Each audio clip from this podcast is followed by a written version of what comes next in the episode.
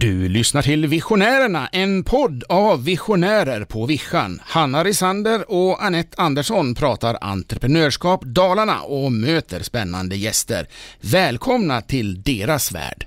Here's one for dreamers who took that step. Here's one for every time they jumped without a net.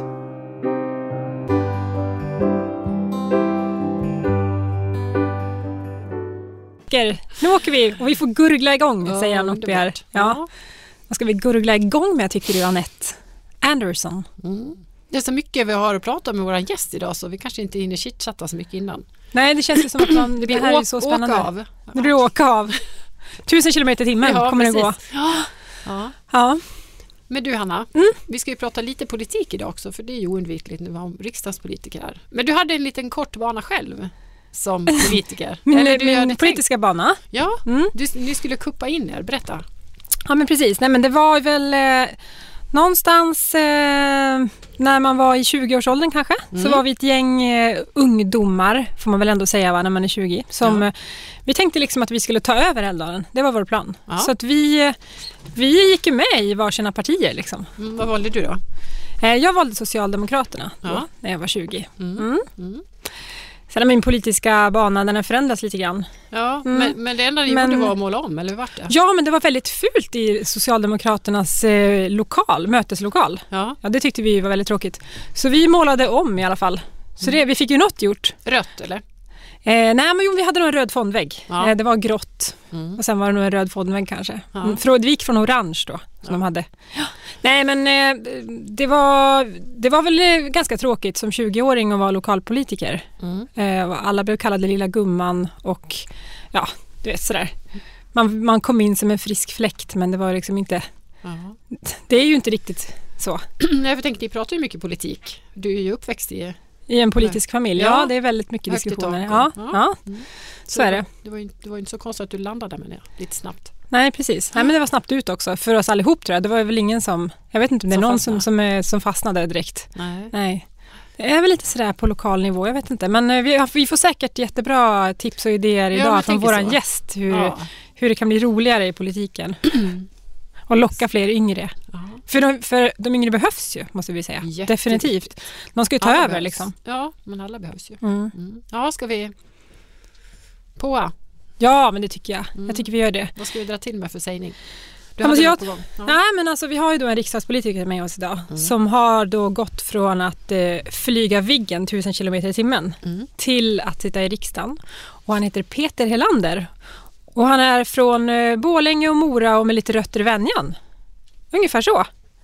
Ja, Kan det stämma? det stämmer ganska bra. Ja. Eh, Jag har en del släkt i, i Borlänge men rötterna i Venjan och fortfarande lite skog och sånt där kvar i Venjan. Härligt. Då är du i alla fall dalmas. Ja. Kan man säga. Mm. Är det så? Dalmas? Man säger mas va? Ja just det, jag inte säger säga dalmas. Nej just det. Fan, Det går av bara farten. Just det. Mas. finns inga andra masar. Ja just det. Men du, var ska vi börja? Ja, var ska vi börja med dig? Ja, Ja, Borlänge. Ja. Vad ville du bli när du var stor, frågar jag just När nu. du var stor. ja precis. Vad blir, ja. Det är det som är lite spännande tycker jag. Man, man, är, man är aldrig färdig. Man ska söka sig, söka sig på nya saker hela tiden och det tror jag eh, det ska man göra. Jag, jag har ju haft ett fantastiskt liv och fått vara med om spännande saker men eh, jag hade ju ett fantastiskt jobb som flygkapten i SAS. Eh, då sa jag upp mig för att jag ville pröva på någonting annat. Eh, och jag tror man ska göra det. Man ska passa på att byta. Eh, Gå, gå inte och gräv fast det och vara liksom bitter och tycka att ditt jobb är tråkigt och så här, utan säg upp det och kasta det ut liksom. Men du tycker att man ska tacka ja lite mer? Jag tycker man ska tacka ja. Jag har eh, tackat ja till nästan allting och ibland så innebär det att man får hemskt mycket att göra. Eh, men jag hade eh, liksom ett år i min period när jag jobbade i SAS och eh, ingen familj, inga barn och bodde i Uppsala där man liksom jobbade och sen då? Vad ska jag göra nu då? Ja, nu har jag spelat badminton med kompisarna, vad ska jag göra nu då? Alltså det, det, var, det var nog det, den tråkigaste tiden i mitt liv. Hellre fullt upp dygnet runt liksom. Är det så? Mm. Men det är så här, vill man ha någonting gjort så ska man ge det till någon som inte har tid. Då blir det gjort. Ja, ja så är det. Alltså, jag, jag, många människor säger jag har inte tid. Eh, och då undrar jag, eh, vad, vad är det inte man har tid med? Jag har en känsla av att generationen före mig, där, där liksom eh, jobbade man och så hade man ett föreningsliv och så vidare. Liksom. Nu, nu, nu ska man också spara tid för att egen tid, där ingenting får hända. Liksom. Jag vet inte riktigt vad man gör på den om man är ute och surfar eller tittar på serier på tv och så vidare. Alltså vi har ju jättemycket tid i våra liv. Mm. Det handlar bara om vad vi lägger den på. Mm. Ja, alla har i alla fall lika mycket tid. Ja, det är det enda som är säkert. Ja, så är det. Ja. Men vad fick dig, att, om vi hoppar in i politiken, vad fick dig, var det någon person som gjorde att du hamnade där eller vad, vad drev dig? Berätta. Alltså, det som fick mig att ta det fulla steget in i politiken, alltså, jag har alltid varit samhällspolitiskt intresserad och så men när jag var runt 40 så, och vi hade flyttat tillbaks, jag bodde i Uppsala och Stockholm och vi flyttade till Mora. Eh, och, och barnen skulle, äldsta dottern, eller äldsta barnen skulle börja skolan. Och det var byskolan som man kunde se från köksfönstret ja, och det var liksom drömmen. Det röda huset med vita knutar och barnen sjunger medan de går till skolan och så.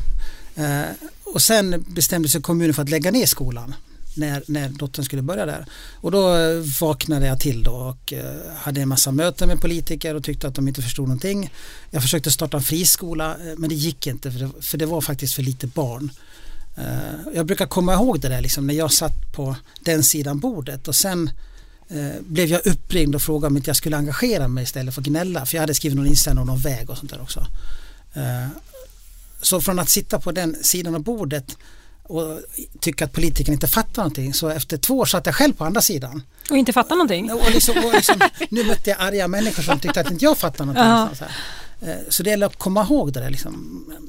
Och jag, Men då kunde du sätta in i de där andra? Ja precis, Ja. Jag, kan, jag kan förstå hur människor känner sig, liksom eh, maktlösheten och framförallt när det gäller barn och skola. Så här, liksom. Man är ju som lejon och lejoninnor vill skydda sina barn och sådär. Mm. Men jag tänker också att, ja, men att eh, där sitter politiker och inte förstår någonting eller, eller sådär. Jag tycker, kan du hålla med om att, att, politiker, att man, att man liksom kommunicerar lite dåligt? För det är ju, det är ju så, alltså folk vet ju inte alls vad som sker. Eller liksom, nu är det ju mycket som är öppet, man kan följa kommunfullmäktige och bla bla. Men jag tänker det finns ju en stor arena för er politiker att ta, ta plats och berätta om vad som händer och varför och förklara. Jag vet till exempel att jag läste på någon sån här nyhetssajt att ehm, för många kanske tycker att vi betalar jättemycket skatt, att vi inte får någonting för, för de pengarna. Eh, och då läste jag någonstans att bara en förskoleplats i Sverige kostar ungefär 12 000 kronor i månaden. Och det kostar ju inte för någon, för det får vi ju när vi betalar skatt. Men alltså om fler sådana budskap skulle komma ut, vad vi får för våra skattade pengar till exempel, det är bara ett exempel. Men tror inte du att, att, att eh, vi på andra sidan bordet skulle bli mer förstående eller ha mer respekt för politiker eller liksom... Ja, ja, ja men det tror jag. Problemet är att budskapet finns där. Det är ingen som läser det. Mm. Alltså eh, vi, Expressen eller Aftonbladet eller eh, på sociala medier. Det är ingen som skriver och försöker förklara eh, vad, vad allting kostar egentligen. Vad kostar, vad kostar en plats på ett, eh, ett demensboende i kommunen? Ja, det kanske kostar 750 000 per person. Mm. Och vi har 1,71 anställd per dement person. För att det går åt det. Mm. Eh, alltså det, det, det där är ju- eh, All den där informationen finns eh, och så att, om, jag fick tillgång till Dagens Nyheter eller Svenska Dagbladet skulle jag fylla tidningen med det här men jag, det är inte jag som skriver. Nej. Och allt som politiker, allt som händer i samhället förmedlas ju via någon annan. Mm. Eh, Eller så förmedlar du själv tänker jag. Lite Riesling-nivå. det. Lite Ja. Riesling. Vi, vi är uppfann, vi skulle säga Rosling-nivå men då sa vi Riesling-nivå. Så nu kör vi på det. Vi ska prata så folk förstår. Och det, och det har ju hänt till viss del tack Ja. vare sociala medier. Jag kommer ihåg att eh, när sociala medier liksom i sin början och, och Reinfeldt valde att kommunicera via sociala medier istället för på presskonferens. Eh, alltså det var många medier som var riktigt sura över det, liksom, att han valde att själv kommunicera sitt eget budskap än göra det via någon annan. Eh, så det har ju blivit en, eh, faktiskt en stor möjlighet. Sen, sen är det så att eh, sociala medier har exploderat och vi drunknar i information. Det är inte så att det finns för lite information utan det är för mycket och vi har ju svårt att sortera vad som är sant och falskt och eh, det, det flyger tusen sanningar genom luften liksom. Mm. Alltså det, det är ju ett annat problem. Ja, framtidens problem. Det är ju också nu när man kan göra om allt. Alltså det är inte människor som säger egentligen utan att det är så välgjorda filmer och klipp också. Så det pratade de ju om på tv häromdagen. Till och med med Tom Cruise delar de på. Det ska vi prata lite mer om Tom Cruise. Men Ja, just det. Ja, just det. de Han, film. De hade gjort en film Ja. och det var inte han ens utan de hade gjort det budskap och allt. Och vi som ser det där också ser inte att det är Nej. fejk. Det här kan väl också bli en utmaning för politiken Det- framåt. Ja, och sen, och sen lever vi också i, alla vi, alla vi som sitter här, alla som lyssnar, lever i våra egna sociala bubblor där vi hela tiden eh, hör saker som konfirmerar det vi redan tycker. Liksom. Vi får aldrig några andra input som man kunde få förr när, när vi kanske läste tidningar som eh, hade flera eh, sanningar och kanske förklarade saker. Sen ska man inte, eh, jag får ju lite information eh, kring säkerhetsläge och hur, hur vi påverkas i Sverige av andra. Och det är ingen hemlighet att man i Kreml, eh, inte Ryssland, så jag skulle säga Kreml, eh, påverkar eh, oss i västvärlden. Att tycka saker, vinklar saker, trycker på saker, sprider saker. Eh, och det här har vi ju sett ganska tydligast när det gäller val ute i USA. Och, och även eh, det kommande valet i Sverige kommer att, eh, det har ju förstås Säpo och säkerhetstjänsten koll på. Eh, men vi påverkas av det. Alltså, eh, och det är lite svårt att se eh, för man gör det på ett skickligt sätt. Hur ser en dag ut för en riksdagspolitiker? En typisk, en typisk dag. Om jag ska liksom försöka välja bort coronatiderna nu, men, en, men en typisk dag eh, annars det är att eh, på måndagarna ska vi vara ute i våra valkretsar där vi är valda. Eh, så de brukar oftast vara mötesfria i riksdagen. Tisdagar och torsdagar, Och då är du hemma i Dalarna eller Mora eller vad? ja, i Dalarna. Ja. Eh, Och vad gör du då, då till exempel? Ja, då åker jag oftast runt och träffar folk och möter företag eller Ja. har olika möten. Mm. Och det, det är ju, för, för det ska man ju säga att alltså, vi som eh, riksdagspolitiker, vi, vi, är ju, vi är ju lekmän. All kunskap som jag får, får jag av någon annan. Eh, Jag är ju inte, sitter inte och forskar utan jag träffar ju företagare och fackföreningar och organisationer som spelar in saker till mig. Och det brukar man kalla lobbying då, eh, vilket alltid är lite negativt. Men jag säger att eh, jag skulle inte klara det här utan att få information från alla människor runt omkring i samhället, även enskilda personer. Eh, Så det är på det sättet jag inhämtar kunskap. Tisdagar och torsdagar ser relativt likadana ut. Då är det alltid utskottsmöten på tisdag och torsdag förmiddagar. Eh, Vi har ju ett antal fackutskott och då, sit, då där behandlar vi propositioner och eh, motioner och så vidare som ska upp till riksdagen för beslut sen eh, i kammaren. Eh, Så där, och sen på tisdagarna så har alla partier ett antal eh, möten i våra olika riksdagsgrupper. Eh, jag har ju på tisdag eftermiddag har jag möte klockan och det ligger alltid där klockan ett, klockan två, klockan tre, klockan fyra och ofta klockan sex också. Och då är det olika grupperingar eh, och, då, och det är enda gången vi egentligen, vi ledamöter träffar varandra gemensamt. Annars springer vi på våra egna uppdrag hela tiden. Eh, och sen på onsdagar och torsdagar så voterar vi. Alltså då röstar vi igenom det som har debatterats eh, i riksdagen. Sen kan ju en, en del som tittar på TV tycker att ja, men vad är alla riksdagsledamöter? Det är ju inga där.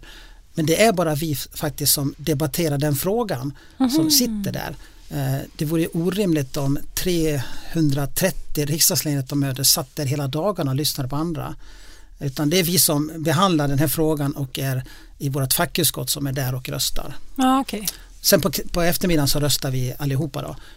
Under pandemin så har vi gått ner från 349 till 55 stycken som röstar då för att undvika att vara i Stockholm för mycket. Lyssnar man på alla som pratar? För när man har sett det där på TV och så, så, så ser det ut som de man sitter och förbereder sig eller Ja, alltså, eh, det, det är ju lite speciellt för den, den debatten i riksdagen den är ju till för att eh, de hundratusen som lyssnar på TV eh, sen är det så att det vi säger skrivs ju ända sedan 1700-talet så allt som sägs i riksdagen skrivs ju ner i ett protokoll Eh, och det är där liksom vi fastställer våra ståndpunkter.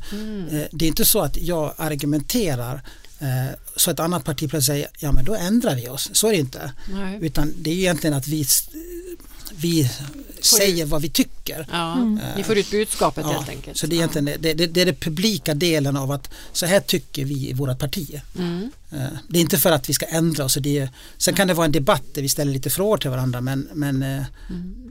det är inte för oss utan det är för protokollet och de som lyssnar. Mm. Har du alltid varit centerpartist? Ja, Ja. eh, nu får du inte ställa sådana frågor. Nej, nej. nej men ibland säger de så här att man är så här mer radikal. Man föds som vänster och så blir man eh, moderat innan man går bort. Jag, jag, jag, jag, har röstat på andra borgerliga partier Ja, eh, fram till jag blev eh, politiskt aktiv själv. ja. Och jag- på gymnasiet så var jag aktiv i ett annat partis ungdomsförbund för de hade, de hade bra fester på ja. skolan. Ja, härligt. ja. Men du, vad ska du säga är din hjärtefråga? Ja, min hjärtefråga är, eh, det är landsbygdsfrågor, det som är kopplat till det. Eh, för, det, för den, jag känner att några stycken behöver bevaka det. Ni vet att mer än hälften av riksdagsledamöterna i Stockholm, eller i, i riksdagen kommer från Stockholm, Göteborg och Malmö. Eh, 10 procent kommer från Norrland. 5 procent kommer från glesbygd. Va? Det- Det är så att vi, vi, vi är färre. Eh, Och då måste eh, vi som kommer härifrån stå upp för. Och just nu så är det ju är det skogsfrågor och sånt som jag eh, jobbar extra mycket för. Sen jobbar jag med jakt.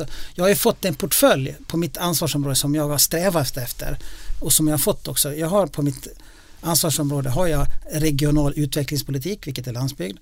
Jag har besöksnäringen, vilket också är landsbygd. kul. Jag har idrott och jag har jakt och vilt och allmänna landsbygdsfrågor. Eh, Och sen har jag lite fler uppdrag. Men den här lilla portföljen känner jag, det är en Dala-portfölj. Liksom. Mm, verkligen. Dalafrågor. Så Det tycker, jag är jättenöjd över det. Men Peter, Ja. har det här ändrats, tänker jag, alla de här människorna och procenten som kommer från storstäderna? Har det sett annorlunda ut över tid? Blir det mer och mer åt det hållet eller vad har du för alltså, vi har ju, magkänsla? ja, alltså, en urbaniseringen har vi haft i över hundra år, ända Ja. sedan industrialiseringen. Uh, och Men- mitt eget parti bildades ju faktiskt för 110 år sedan Mm. som en protest emot landsbygdens villkor. Liksom. Och, jag, Mm. och jag har suttit och läst Torbjörn Fälldins motioner från 70-talet. Jag säger att förutom att språket har ändrats lite grann så skulle de kunna vara samma som jag skriver idag. Nej. Alltså det, det är samma frågeställningar. Mm. Eh, sen, jag har också tittat, eftersom jag håller på med regional tillväxtpolitik så har jag tittat hur det, fram till för 40 år sedan så skedde det en viss utjämning mellan regioner i Sverige. Eh, men sen 1980 så har det gått åt andra hållet igen. Mm. Eh, och det har ju, jag vet inte, ni är för unga kommer ihåg det, men vi hade ju det här vid flytten på 70-talet. Alltså det var ju en enorm, det var faktiskt statlig eh, statsstödspolitik för att betala folk för att flytta till städer. Eh, för att där fanns jobben, liksom vad tanken var. Mm, oj då. Var så Eh, hemskt. Det kanske man skulle ha nu för att få Ja. folk flytta till landet. Och då tryckte man upp sådana stickor som satt på bilarna och säger vi, vi, vi flytten, stod det Ja. eh, på norrländska. Då. Mm. Och jag säger att den, den där, det har vänt lite grann nu. Eh, urbaniseringen sker inte mot Stockholm som många tror. Stockholm tappar ju faktiskt. Mm. Ja, fem och ett halvt tusen Eh, pratar ja, under flera år när man pratar inhemsk in, omflyttning då. Mm. Sen får de lite mer befolkningen då för att de har ganska stor invandring och många födda barn. Men urbaniseringen idag sker ju på andra nivåer. Den sker ifrån eh, Venjan till Mora, från Mora till Falun och från, alltså det sker eh, mot centralorter och på alla nivåer. Eh, det är ju faktiskt universitetsstäder och eh, regionstäder kan man säga som haft den stora eh, inflyttningen nu. Mm. Och, och då kan jag tycka det, nu har regeringen sagt att vi ska flytta ut 10 000 jobb från Stockholm, offentliga jobb, statliga jobb. Och de har flyttat ut 2 000 jobb nu för ett par år sedan och det, det är jättebra men de som har fått de jobben är universitetsstäder. Alltså de behöver inte de jobben. Utan det är de här mellanstora städerna, stad nummer kanske två och tre i olika län som har tappat eh, jobb. Mm. Men är det också bara för att många kommer från de här större städerna, då ser man ju bara utifrån sitt perspektiv och då tycker man att det är litet med Uppsala. Medan vi tycker att ja, men det är en jättestor stad. Alltså jag, jag har ju, här i Mora har jag liksom följt det här frågan om att man eh, flyttade Skatteverket från Mora. Man ville flytta tingsrätten också och nu har man flyttat Kronofogdemyndigheten och liksom då kan man säga varför det? Alltså vad, eh, jag vill liksom borra, varför gör man det? Ja, det är för att vi kan inte hitta kompetent personal. Det är inte pengar oftast, utan det är kompetent personal. Och då har man någon idé om att det finns inte någon kompetent personal i Mora. Eh, Men i Falun så kan det finnas det. Det som händer när man flyttar till de här städerna det är att man, lönerna sticker iväg, hyreskostnaderna sticker iväg och sen byter folk jobb hela tiden också. De som jobbade på Skatteverket här i Mora, de hade jobbat där jättelänge, var trogna, kunde sitt jobb och så vidare. Eh, Så jag, jag, Men nu tror vi på ruralisering vi. Flytta Ja. till landsbygden. Och det känns ju också över corona att det har tagit fart. det tror jag, Kanske också ta fart inom politiken då, att vi får fler politiker från landsbygden. Eh, Ja fast vi kan inte, det får vi inte. Eh, Alltså vi väljer, vi får ju antalet politiker per befolkning. Det är klart att om, om Dalarna skulle öka från 300 000 till 600 000 då skulle vi Då få vi dubbelt så många. plats. Ja. Ja. Eh, Men det, gäller, det är förhållande till andra län också. Mm. Eh, Att Dalarna har ju stått still men tappat faktiskt någon riksdagsledamot därför att andra län har ökat. Mhm. Det är så det funkar. Det är så det funkar. Eh, För vi delar ju på de här platserna som finns i riksdagen. Så det, det, jag, jag, eh, jag, jag hoppas också att det ska bli en möjlighet att kunna jobba utifrån landet. Liksom. Mm. Eh, Jag, har ju- jag har ju hört liksom många sådana här framtidsspåningar faktiskt innan corona också. Liksom att man kan bo ute på landet och eh, man kan shoppa från New York och få grejerna två dagar senare och eh, man kan jobba eh, jag är med i Venjans intresseförenings eh, Facebook-sida. Mm. Eh, för Venjan är i alla fall en, en, en by i Mora som ligger lite utanför och som har tappat befolkning jämfört med de andra socknarna, Våmmes och Sollerön. Och jag ser hur de jobbar där. Liksom. Är det någon som ska in till Mora? Är det någon som kan hjälpa till där? Någon som kan hem... Alltså, det, och jag tror att det är bra. Ja. Alltså, jag tror människor mår bra av att ha den här socialiseringen mellan varandra. Att man hjälper Och lite varandra. delningsekonomi. Ja. Blir det ju också i de här små grupperna. Man lånar gräsklipparna av varandra. och- Ja, och, och, och hjälper varandra Ja. och, stöttar varandra. Alltså när jag var aktiv politiker i Mora så eh, kunde, hade vi ett möte i Venjan så kom det 40 stycken. Hade vi ett möte i Noret som är Moras största by så kom en.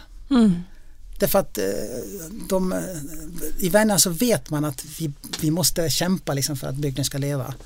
Eh, vilket skapar samhörighet och mycket Och då var det kommunalråd för de som inte Ja, det- vet ja, precis, det var på den tiden jag var Ja. kommunalråd. Var det åtta år eller fyra år eller hur?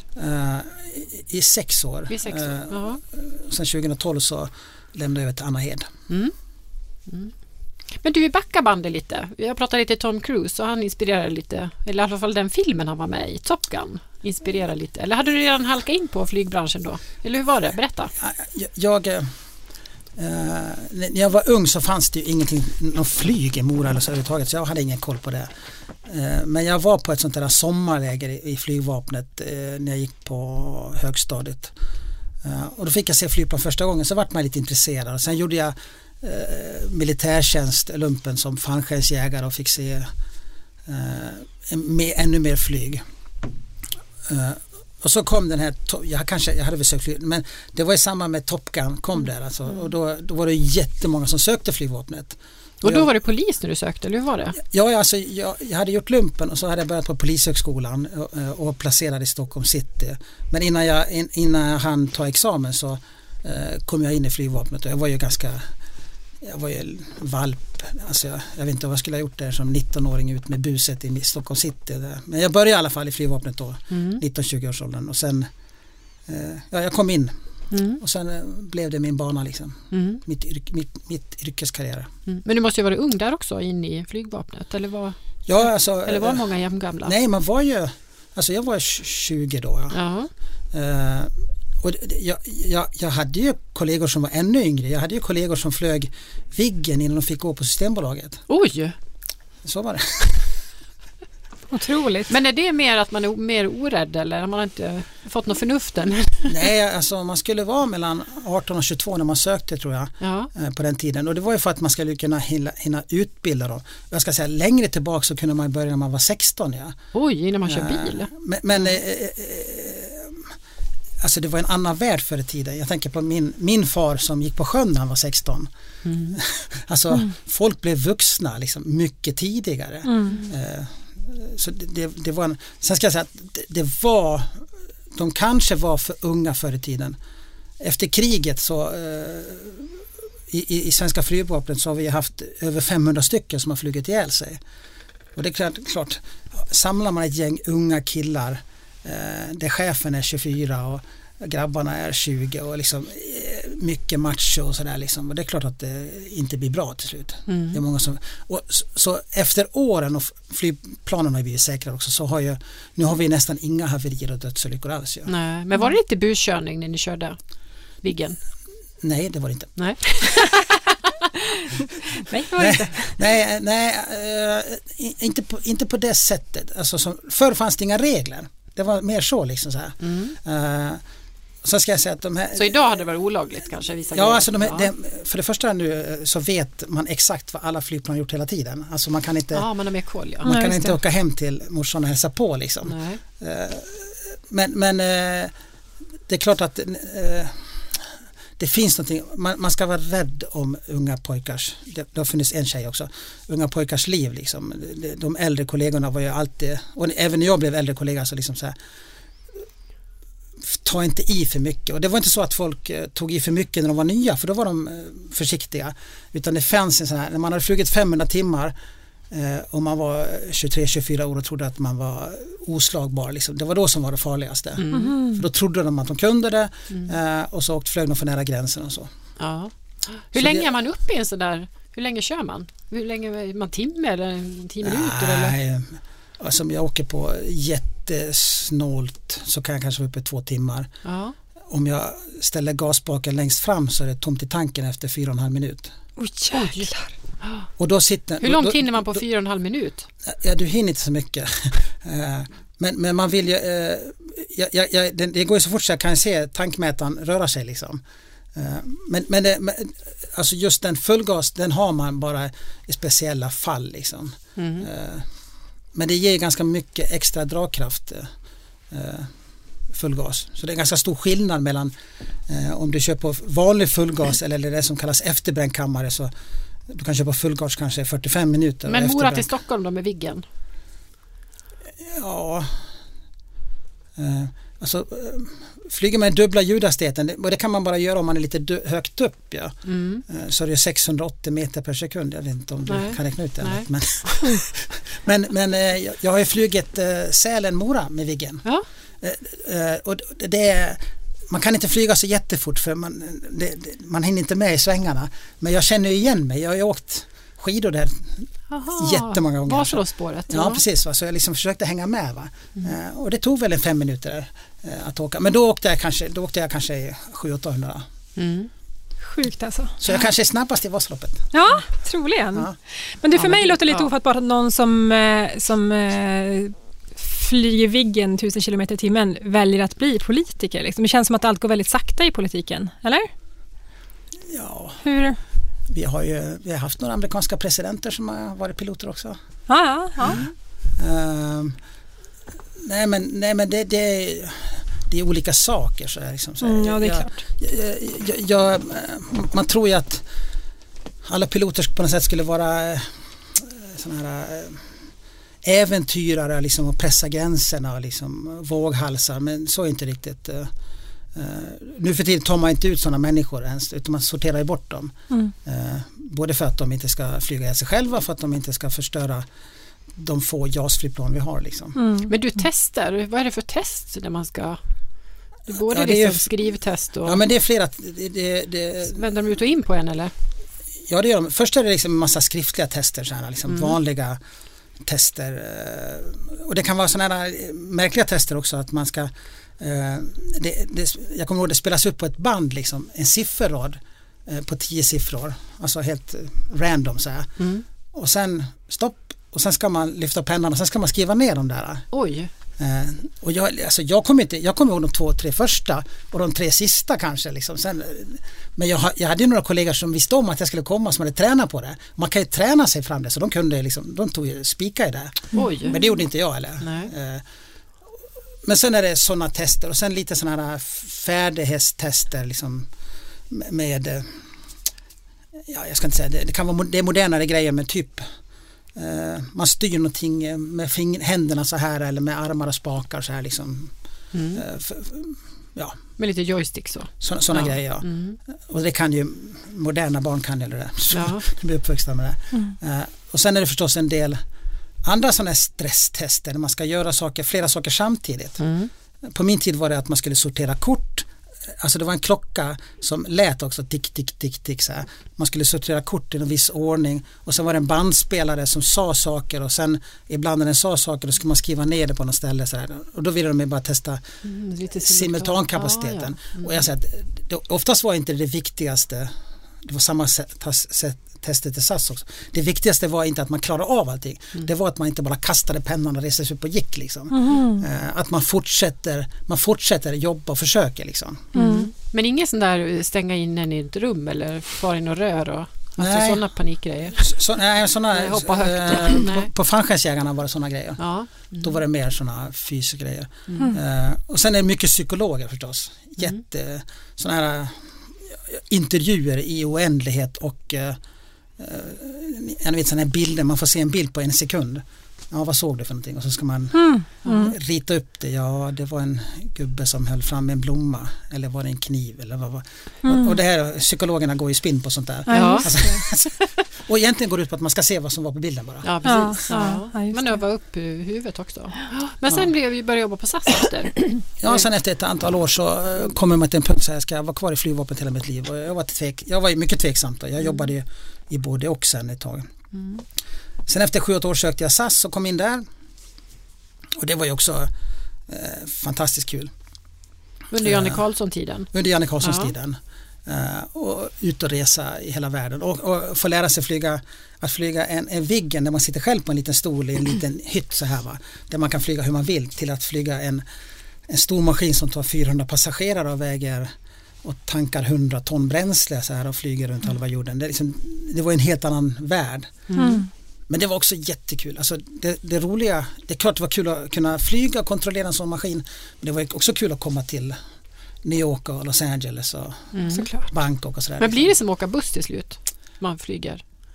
Som du gjorde tur fram och tillbaka så. Ja, alltså det, det, det, det blir långtråkigt tycker jag. Alltså det blir långtråkigt. eh, För att det är mycket det är mycket sitta och, sitta och vänta för det tar ju sin tid. Och det är långa arbetsdagar, det kan vara 14 timmars i sträck och sådär. Och du har ändå valt att bo, alltså du har ju bott här hela tiden också Ja, då jag i Dalarna. Jag, jag, framförallt när jag flög eh, långlinje, då kunde jag liksom kunde jag åka ner till Arlanda, vara borta tre, fyra dagar och sen komma hem och sen vara hemma några dagar. Mm. Sen när man flyger Europatrafik då var det ju svårare, men då försökte jag jobba fem dagar och vara ledig fyra liksom. Det var min Och sen samtidigt var du politiker, var inte det här samma veva? Ja, det, till, till viss del var det samma veda, Ja. veva och då, jag ville inte släppa mitt yrke så då fick jag gå till fullmäktige för det står i kommunallagen att kommunalrådet ska jobba fulltid. Mm. Då fick jag be dem att eh, kan jag få bara 70% av lönen tack. Sen jobbade jag ju dygnet runt ändå med både mitt eget företag och flyga SAS och vara kommunalråd. Herregud. så det är klart att eh, då fick jag ju passa på att flyga på helgerna och sånt eller, så att jag kunde hålla uppe flygtrimmen lite grann. Ja, okej. Mm. Så När flög tar- du sist då? Ja, nu är det ju... Jag sa ju upp mig i SAS för... Jag, jag slutade som kommunalråd 2012 och sen ett par år efteråt sa jag upp mig i SAS. Uh, därför att min far gick bort som hade skött, han och jag hade skött familjeföretag. Jag tänkte, ja men nu, jag har pendlat sedan jag var 18, nu vill jag faktiskt sova hemma liksom. Eh, så då tänkte jag, nu, ja men nu, nu säger jag upp mig i SAS och ägnar mig åt familjeföretaget. Eh, och sen efter ett par år så fick jag den här frågan om inte jag skulle börja riksdagen då. Då kunde jag inte tacka nej så har jag pendlat igen då. Jag tror jag var med på din sista flygning. Det kanske det var. Ja, Jag, det jag, kommer jag så väl ihåg. För vi, jag tror vi var på väg till Palma. Ja just det. Ja, och då var det så kul för då satt vi oss i, till rätta där i, i sätet och sa men gud, tänk om Peter skulle kört och så ropade de precis upp ja, vår kapten Peter Helander, det är hans sista flygning. Nej, vad roligt. Vilken grej. Jo, det kommer jag ihåg. Jag, Ja, sen åkte du tillbaka då så det var inte Ja, sista. Nej, men du skulle hem igen. Men ja, Sista dagen. då är jag med på. Och, och jag har ju haft med några stycken Mora-folk som jag känner lite löst och så här liksom i cockpit och så här. Och, som man kunde ha innan 9-11. Ja, det vet jag vi frågade då Ja. om vi fick komma in. Men, ja. I 9-11. Efter det så var det mycket svårare. Men, Ja, okej. eh, men hur var det? Alltså vara med om det? måste vara som Alltså, ja, det, alltså det var ju vilken omställning. Här kan vi snacka ställa om. bisarrt, ja. Eh, och jag kommer ihåg, jag var, i, jag var faktiskt i Noretrondellen eh, när jag fick höra det på radion. Mm. Eh, För sånt där kommer jag ihåg. Det var, liksom, ja, det var faktiskt osannolikt. Liksom. Båda flygplanen där och sen ja, det var ju två flygplan till också eh, som kraschade. Ja, efter det så hände någonting i hela flygindustrin. Alltså, Ja. Allting blev mycket krångligare.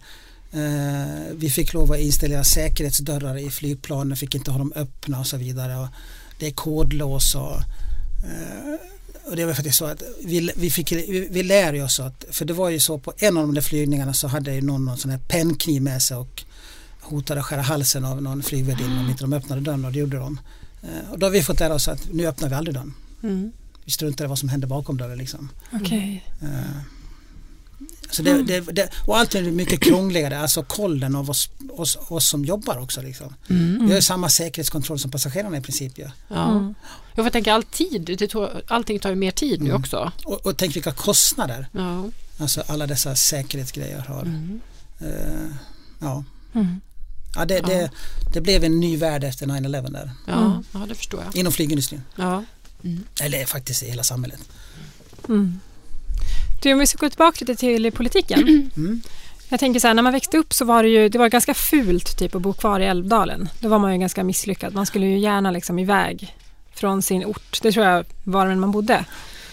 Tror du att det är viktigt att vända det? Alltså det är väl lite så än, men kanske inte fullt. Men jag tänker att är det inte viktigt att vi behåller behåller våra... Det är klart att man ska ut och röra på sig, men, eh, men eh, Ja, jag, jag tycker det. Alltså, jag kommer ihåg när jag var kommunalråd så och satt med Region Dalarna, alltså det gamla Region Dalarna innan landstinget. Då gjorde vi sådana undersökningar om yngres attityder. mm, Eh, och det som, var lite, det som var lite roligt det var att eh, de unga uppskattade samma sak som de äldre.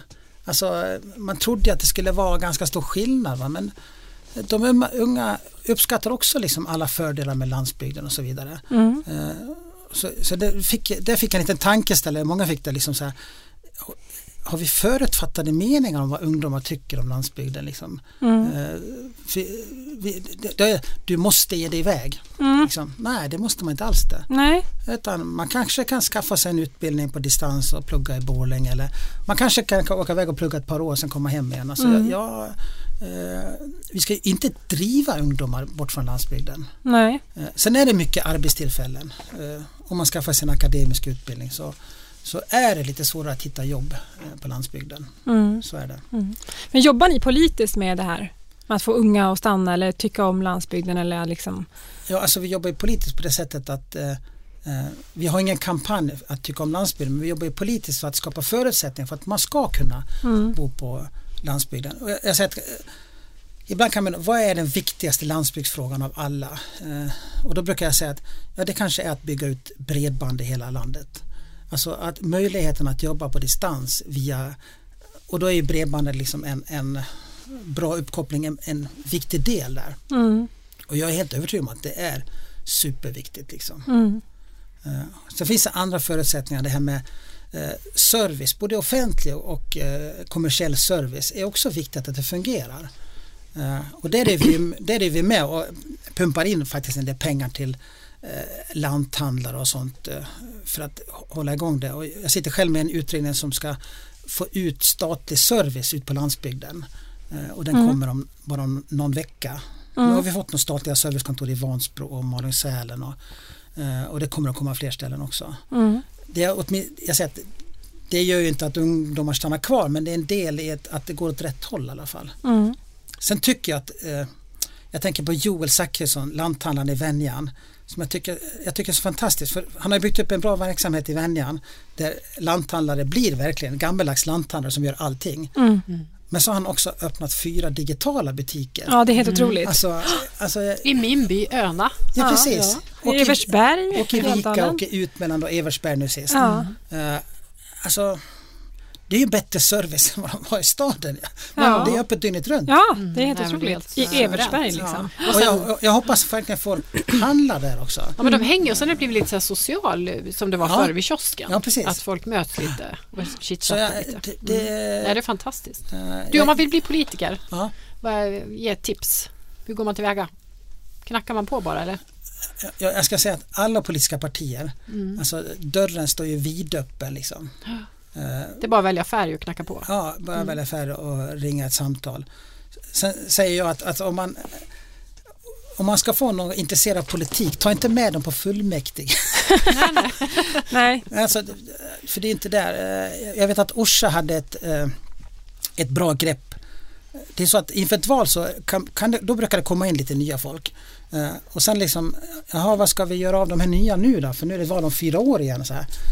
Då stoppar man in de här liksom i en framtidsgrupp. Liksom så här. Vad ska vi göra i Orsa för framtiden, för att bygga framtiden? Så fick de här nya liksom ägna sig åt det, vilket är kanske det som är mest intressant. Det låter briljant. Ja. Medan de som hade varit med förut fick ägna sig åt liksom det här förvaltandet. Då. Ja. Eh, och jag tycker, och många av dem, för nu var det två mandatperioder, många av dem är fortfarande kvar, va, liksom klev in Ja. i politiken. Eh, för det är det som är intressant. Sen tror jag ungdomar vill diskutera, eh, om man pratar med folk i min ålder så vill de prata eh, eh, sophämtning, vatten och avlopp och eh, asfaltering. Eh, Medan är man 20 så vill man prata världspolitik och alltså, vi har lite olika referensramar där. Ja, det. Och det där måste man fånga upp på något sätt. Va? Eh, För det kanske inte är lika intressant att prata asfaltering och vatten och avlopp. Mm. Men de här ungdomsförbunden då som var väldigt poppis, alltså jag kommer ju själv ihåg när man gick i Ja. gymnasiet så var det superpoppis. Är det lika poppis idag? Nej, alltså de, de tappar ju också medlemmar. Men det, där det kommer så här i kluster. Mm. Eh, plötsligt så är det fem, sex stycken som engagerar sig. Och då blir så, jag har ju sett det här i Dalarna också, de blir så otroligt engagerade. Alltså då, de går ju all in liksom. Eh, och, de, och de eldar ju på varandra också. Mm. Eh, Men det är som med allting annat, det måste vara något driv som får med sig resten. Ja, Ja. och jag säger att det, eh, det, det måste vara några stycken som, som stimulerar och hjälper varandra. Liksom. Ja, ja men precis som inom idrotten. Ja. Med olika. Är det någon som engagerar sig, men då får den med sig. Och, då, Fler. Mm. och, och sen, sen är det så med ungdomsförbund, i alla, även vårt ungdomsförbund, så här, så här, ibland så himlar man ju lite grann. Kan ni dämpa ner er lite grann? Liksom? Men så är det när man är eh, ung och arg. Mm. Alltså Det ska man vara. Då ska, Det behövs. ja, alltså, Ja. någon, någon behöver pusha på eh, Mm. oss äldre också. Men du framåt då, du gillar ju utmaningar känner vi ju nu när vi har pratat med dig och det du har berättat. Vad, vad tänker du framåt? Vad är liksom nästa steg och vad vill du göra? Vad drömmer du om? Och... Alltså jag fyller ju 60 år eh, och då känner jag en, en sväng till med någonting hinner jag med. Och då, jag har ju familjeföretaget eh, och så måste jag fundera vad ska jag göra, vad ska jag göra politiskt efter 2022. Liksom. Och familjeföretaget, vad är det? Det måste du Det- berätta ja, lite kort. Familjeföretaget Ja. var, min farfar var färghandlare och min pappa också. Och jag klev in i det där, men jag kan ingenting om färg. eh, eh, när jag flyttade hem till Mora. Och nu är det min syster som driver det. Och sen har vi av färghandelsföretaget har det blivit ett litet familjefastighetsbolag. Då. Mm. Eh, så, så jag funderar om jag ska eh, göra mig av med det för det är lite förvaltande. Sådär. Mm. Och ta de pengarna och göra någonting spännande för. Och vad är spännande? Ja. Eh, Jag, jag vet inte, jag, eh, Jag har inte kommit på det än. jag har inte kommit på det. Alltså jag har ju någon jag, har, jag har ju alltid en sån här Forty Towers dröm. Ja, Alltså, vad roligt. fast fast, det, fast då, då vet man ju, det är ju, verkar ju lite roligt sådär. Men jag vet att då är man ju fast dygnet runt jämt. Ja, jo. Eh, annars kunde jag kunna, eh, jag är lite nördig på besöksnäringen som jag känner att alltså där finns det mer att göra. Mm. Eh, framförallt när det gäller aktiviteter. Alltså vi har fantastiska möjligheter att cykla och vandra här i norra Dalarna som inte det, det Paketeras blir, eller det, det- nej, det blir inget, det kommersialiseras inte Nej, på något sätt. Va? nej. Alltså jag och min fru och lite andra bekanta, vi åker ju ner till Frankrike och Mallorca och cyklar och betalar massa pengar bara för att cykla runt, runt, runt, runt där. Eh, tänk att cykla mountainbike här i våra fantastiska trakter som jag gör också. Upp i bergen och titta ut och liksom. Jag känner att det, är, det finns någonting där. Mm. Och då, då ska det vara liksom, eh, det ska vara entreprenörsmässigt. Det får inte vara nu vet jag att det finns några duktiga som håller på med fiskeentreprenörskap. Eh, Men jag känner att det många gånger har varit folk som har varit intresserade av fiske men som kan ingenting om entreprenörskap. Då blir det ingenting. Liksom. Nej, nej, Utan det måste, De vi måste dra hit folk. Liksom. absolut. Men så du tänker inte någon, eh, du tänker avsluta din politiska bana Nej, det vet jag inte. Nej, det vet Nej. du inte. Nej. Nej. Nej. För det tänkte jag på, det är ju val nästa det, år. det, det tänker jag inte berätta nu. Det är val nästa år. Ja. Varför ska man eh, rösta på, på ditt parti, Centerpartiet? Det kanske vi inte ens har sagt. Nej. Det, Nej. Ehm, ja, varför ska man rösta på oss? Eh, eh, det finns ju några bitar som eh, vi, vi kallar oss ett liberalt mittenparti idag. Eh, vi har lite svårt för ytterkantspartierna. Vi tycker att det finns en mittfåra som är ganska pragmatisk i svensk politik som har fungerat otroligt bra eh, ja, sen vi byggde liksom, det svenska folkhemmet. Eh, och vill man att Sverige ska liksom ledas av någon form av liksom moderat politik där människor ska få bestämma över sig själva och inte staten ska tala om för folk hur de ska se ut eller hur de ska klä sig eller vad de ska tycka. Liksom så här. Eh, då kanske man ska välja eh, ett liberalt eh, parti som Centerpartiet då, som alltid har haft en historia att vara ganska pragmatiska av sig. Alltså lösningsinriktade mer än liksom ideologiskt tunga. Alltså den liberala värderingen handlar egentligen om att människor och då vill jag koppla upp det till gamla bondesamhället. Man hade ansvar för sin egen gård och sin egen välfärd. Men när grannens lada brann ner eller det blev något fel så hjälpte vi alla till att bygga upp den igen. Om eh, mannen dog i byn så hjälpte vi änkan. Alltså, alltså kopplingen, det egna ansvaret för ditt eget liv samtidigt som vi tar ett socialt ansvar för människor runt omkring oss. Eh, och att beslut fattas hemma vid köksbordet om det går. Liksom. Sen kanske beslut behöver fattas i FN eller i byn eller liksom på den nivån som, som det behövs. Va? Men så nära människor som möjligt. Och det är därför jag och Centerpartiet också är i princip emot allt av förstatligande av verksamhet. För det innebär att makten flyttar till Stockholm, eh, all småskalig verksamhet läggs ner och allting blir likadant. mm. Och det tror jag inte är något, eh, det är inget bra. Nej. Vi pratade lite innan vi träffade dig om det här med, med alltså den äldre generationen, att, det, att, det, att man är så rotad i vad man tycker. Jag kan titta på min pappa till exempel, han har ju inte ändrat åsikt sedan 1970. Men liksom, och alltså så fast vid det. Eh, hur känner du, hur, hur, är, hur är du i, i dina tankar? Har du liksom förändrat ditt, liksom, saker du tycker eller liksom politiskt? Ja, ja men det har jag väl. Alltså, Känner du dig rörlig så liksom? ja, alltså jag springer inte över hela planen. men men jag, visst är jag rörlig därför att samhället ser inte likadant ut som det gjorde eh, för 50 år sedan. Alltså, alltså förutsättningarna har förändrats och då måste man, man kan inte längta tillbaks till en till en, ett, ett, ett lyckligt 60-tal. För det första var det inte lyckligt då, det var inte bättre på 60-talet. Även om folk tror det så var det inte det. Nej. Allting är bättre idag. Eh, så, så man ska inte men, det, men eh, jag tycker det är intressant att du tar upp det. Kan, varför finns det så mycket eh, ilska och hat? Eh, och, varför, och, och det hör ihop med det här tror jag, att människor eh, eh, Människor, människor, så här tycker jag och det här är min livssituation och du ifrågasätter den. Alltså det, det är ju otroligt känsligt när man ifrågasätter människors val och sätt att leva. Eh, och vi måste hitta en bättre modell för att liksom kunna förändra lite grann utan att ifrågasätta människor. Och då ska jag kanske vara ärlig och säga att äldre män på landsbygden känner sig otroligt ifrågasatta. Eh, De får inte bruka sin skog, de får inte jaga, eh, de eh, konkurreras ut av, av eh, för att de inte har tillräckligt bra utbildning och så vidare. Alltså, alltså, det är klart att de, hela deras eh, eh, Eh, verklighet ifrågasätts och det är klart att det här skapar eh, eh, en, en, en grop eller en grav i samhället som inte är bra. Liksom. Och det här har att göra med globalisering egentligen, för det här ser vi över hela världen. Vi kan se det i USA också. Alltså det är många av dem som röstade på Trump. Ja. Globaliseringen har varit fantastisk för världen och välståndet i världen och minska svälten och dem öka demokratin. Men ett visst antal människor eh, fick inte del av den kakan. Eh, och då, då föds de här eh, rörelserna som, som ifrågasätter allt och eh, pekar finger gärna på någon annan, liksom, att det är någon annans fel. Liksom. Mm. Eh, och det, det här ser vi. Mm. I USA är det ännu tydligare än i Sverige där, där den lägre medelklassen inte fick någon form av ökning av sitt välstånd på 20 år. Medan eh, Trump och hans gelika märkligt nog eh, fick det så otroligt mycket bättre. Mm. Vi ska snart runda av, men jag, jag, jag skulle vilja också vilja nudda lite vid skolan som, som jag tycker är ett intressant ämne. Och jag kan tycka, liksom, är det relevant att vi sitter och har samma ämnen idag som vi hade för ja, bara 20 år sedan eller 30 år sedan? Jag tänker på att det är så mycket mer idag som andra saker som vi skulle behöva lära oss.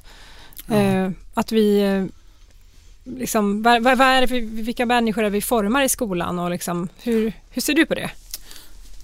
Och det är en jättekänslig sak. Ja. Men, jag, men jag håller med dig. Alltså jag, eh, vi, vi vill ju, eh, eftersom jag håller på med idrott, barn idag rör på sig jättelite Psykiska ohälsan är... och det sitter ihop med, med fysiska. Ja.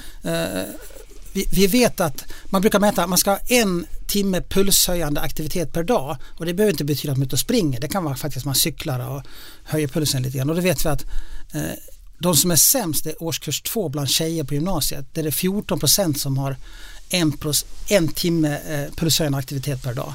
Eh, och det sjunker i alla åldersgrupper också. Eh, och det påverkar den psykiska eh, ohälsan jättemycket. Så då skulle man ju vilja få in mer idrott i skolan, mer rörelse. Alla, men då blir det så här, ja, men då, då plockar vi bort alla lekställningar och klätterställningar på skolgården för att de är livsfarliga. Då kan barnen slå sig, vilket jag kan ha åsikter också om. Men, men i, sen, ja, träslöjd och syslöjd eh, kanske vore mer relevanta med dataslöjd. alltså idag, att lära sig IT. Eh, varför har vi inget IT-ämne? Eh, Och jag tänker så här, relationskunskap, är inte det, vore inte det väsentligt att ha? Alltså, Ja. Hela livet handlar om att bygga relationer, vare sig det man lever med eller liksom på jobbet eller Ja. så, liksom, jag, jag tycker skolan, man, man ska inte, skolan gör jättemycket bra kring det här också. Skolan, är, eh, skolan har med sig de här delarna som du lyfter kring relationer också. Sen tycker jag också att eh, föräldrar har ett visst ansvar för sina barn också. Eh, skolans huvuduppgift är att, är att eh, lära ut bar- saker till barnen. De har ett visst fostrande effekt också men skolan kan inte ta över föräldrarnas ansvar. nej, nej det är Eh, klart. Sen är det problemet att eh, de, de barn som verkligen behövde ett stort föräldraansvar inte får det. Liksom. Eh, det, det, är ju, det är ju ingen hemlighet heller. De Mm. barn som har det tuffast kanske har föräldrar som inte heller ställer upp till 100 procent. Vi har Mm. alltid det problemet att akademikerbarn har, de får ett bättre Mm, eh, för de föräldrarna tar lite större ansvar. mm, Eh, Men, men visst, eh, jag ska säga, vi får inte stoppa in för mycket i skolan. nej. Skolan har, vi, vi måste liksom reducera någon gång också. Mm, mm, Lärarna går ju in i väggen tack Mm. vare allt annat än lärandet. mm, absolut, så är det ju. Mm. Och det finns, jag ska bara kommentera. Mm. Eh, på, på, när vi hade folkskola i mitten på 1800-talet så var ju då läraren och skolan var ju tornet av kunskap i byn liksom. Mm. Där fick man se en affisch på djur från Afrika och så här liksom, wow liksom. Mm. Eh, idag har ju skolan, alltså föräldrarnas utbildningsnivå kan ju ofta vara högre än lärarens. Mm. Alltså ifrågasättande av skolan och lärarna blir ju enormt då liksom. Där, Mm. eh, Ja, just det. Där liksom, ja, och tillgången till Eh, även om man är läkare så kan det vara så att säga, ja du säger det men jag läser ju här på min telefon att så här är det. Mm. Mm. Ja. Då kommer vi återigen det här att alla är sina egna experter. Och, Ja. Mm. Mm. Ja, spännande. Ja, mycket att prata om. ja, verkligen. Ja. Super, superglad att du ville vara med idag. Ja, jättekul. Och vi hoppas ju få se mer av dig i Daladrivet bland annat i höst. Ja, Ja. det var det. Det var det. Det går alltid lika fort. Pang Ja. säger det bara så är det klart. Det gör vi. Mm. Eh, Nästa gäst eh, åker inte Viggen men hon åker taxi va? Ja, Ja, då har vi ju Mona-Lis. Mona-Lis, Mora Orsas egna taxichaffis. Ja, Ja, hon kommer kommer till studion då. Det Ja. blir roligt. Ja, det blir Ja, roligt. Ja. få är så galna som Mona-Lis. Ja. Så det här blir roligt. Henne har vi åkt med allihopa. Ja, det tror jag. Kanske tur att inte hon kör Viggen. Bra, tack för idag. Tack för idag. Here's one for dreamers who took that step. Here's one for every time they jumped without a net.